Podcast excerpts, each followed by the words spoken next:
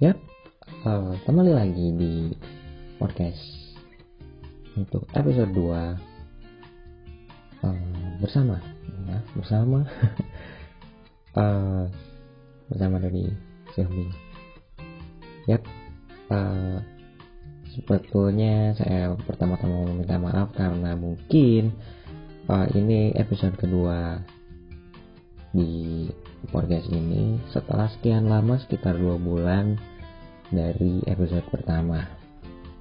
Oke, uh, saat ini untuk untuk sekarang ini saya akan membicarakan sebuah gerakan bisa disebut gerakan bisa disebut untuk sekarang bisa disebut sebagai gaya hidup atau style mengenai indie I N D I E ya. NDI ya.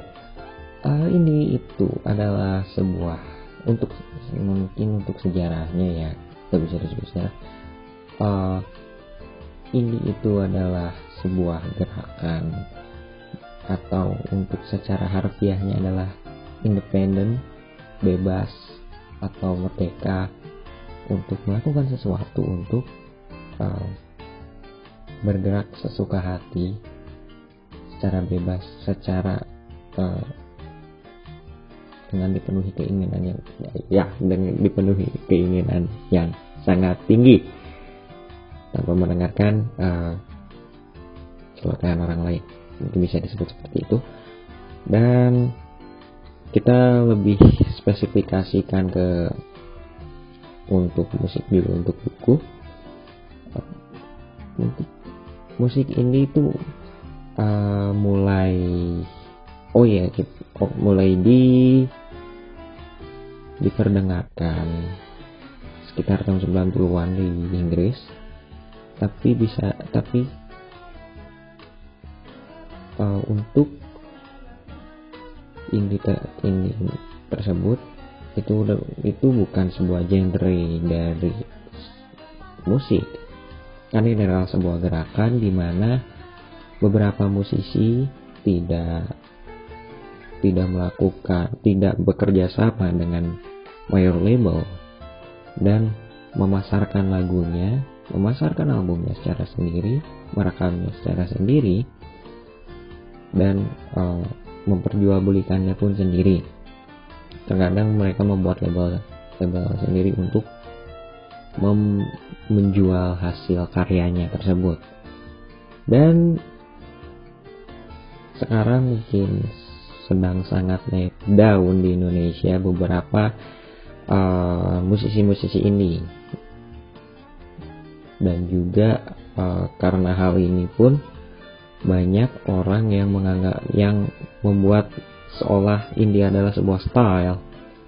Seperti uh, seperti contohnya karena sudah udah saking kuatnya contoh kayak punk atau uh, reggae yang membuat seakan sudah menjadi sebuah gaya hidup.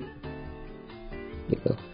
Salah satunya ini beberapa uh, orang yang datang ke, konser ini banyak beberapa jenis dan memang uh, terkadang cukup mengherankan karena uh, terkadang anak-anak yang menganggap bukan menganggap menganggap mencoba untuk menjadi anak indie dan merasa dirinya sangat indie sangat anak indie mereka uh, hanya mengejar eksistensinya. Karena terlihat sangat oh man ini it's so really cool ini keren banget gitu. Karena karena hal itu mereka benar-benar mengejar. Ya mengejar sesuatu yang bisa disebut keren itu. Datang ke konser band ini tetapi beberapa di antara mereka ada yang bahkan um, mencoba bahkan tidak tahu bandnya itu apa di tengah konsernya di tengah band tersebut sedang main mereka men-search di Google ya nama bandnya lalu stalk mungkin kalau ada ada Instagramnya Instagramnya uh, beberapa personilnya uh, personil dari band tersebut akun Instagramnya lalu ada yang mencoba mencari liriknya karena ya tak dia nggak tahu ini lagu yang mana dan juga judulnya nggak tahu apalagi liriknya. Lalu jenis-jenisnya pun ada yang termasuk stylenya ya yang pasti kalau tidak kalau nggak sepatu fans sepatu converse juga tote bag ya uh, untuk beberapa perempuan mereka pakai baju loreng-loreng. Bukan loreng macan tapi uh, maksudnya kayak hitam putih hitam putih hitam putih hitam putih. Ya yep uh, itu bisa disebut starter pack lah dan pasti mereka akan pernah akan mendengarkan lagu-lagu jenis folk. Lalu mereka menganggap itu adalah musik ini contohnya mereka akan mendengar pertama akan mendengarkan payung teduh atau 420 dan juga beberapa uh, ya musisi indie lainnya seperti Pirsa Besari juga uh, ya uh, yang paling banyak sih Pirsa Besari. Tapi memang pertamanya pasti akan dengar 420 dengar Senar Senja oh Payung Teduh lalu mulai naik di beberapa band yang lain seperti efek rumah kaca seperti itu.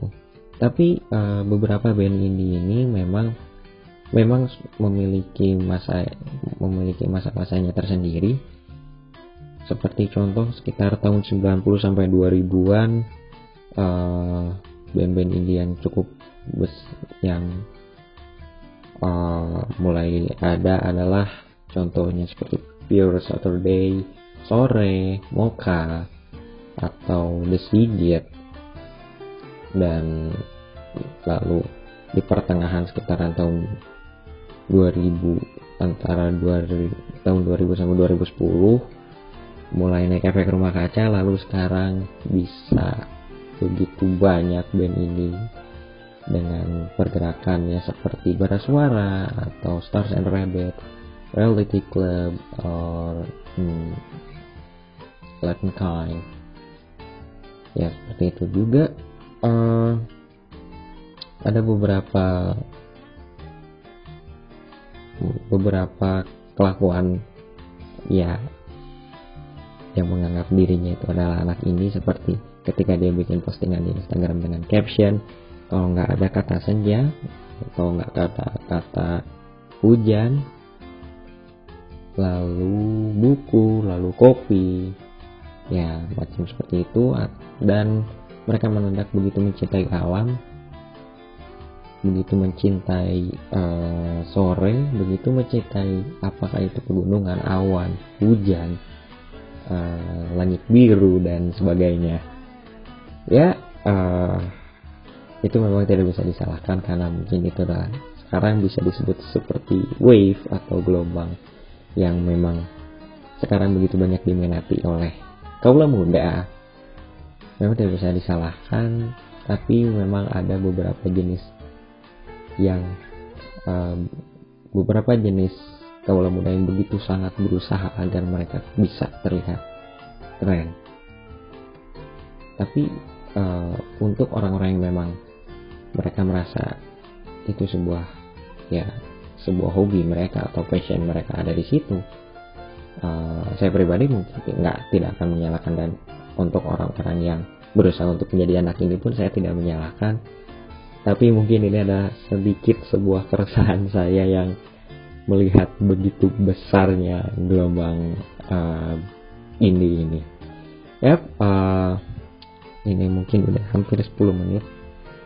Yap, uh, ini episode 2 dari podcast Cold. Selamat menikmati, selamat mendengarkan.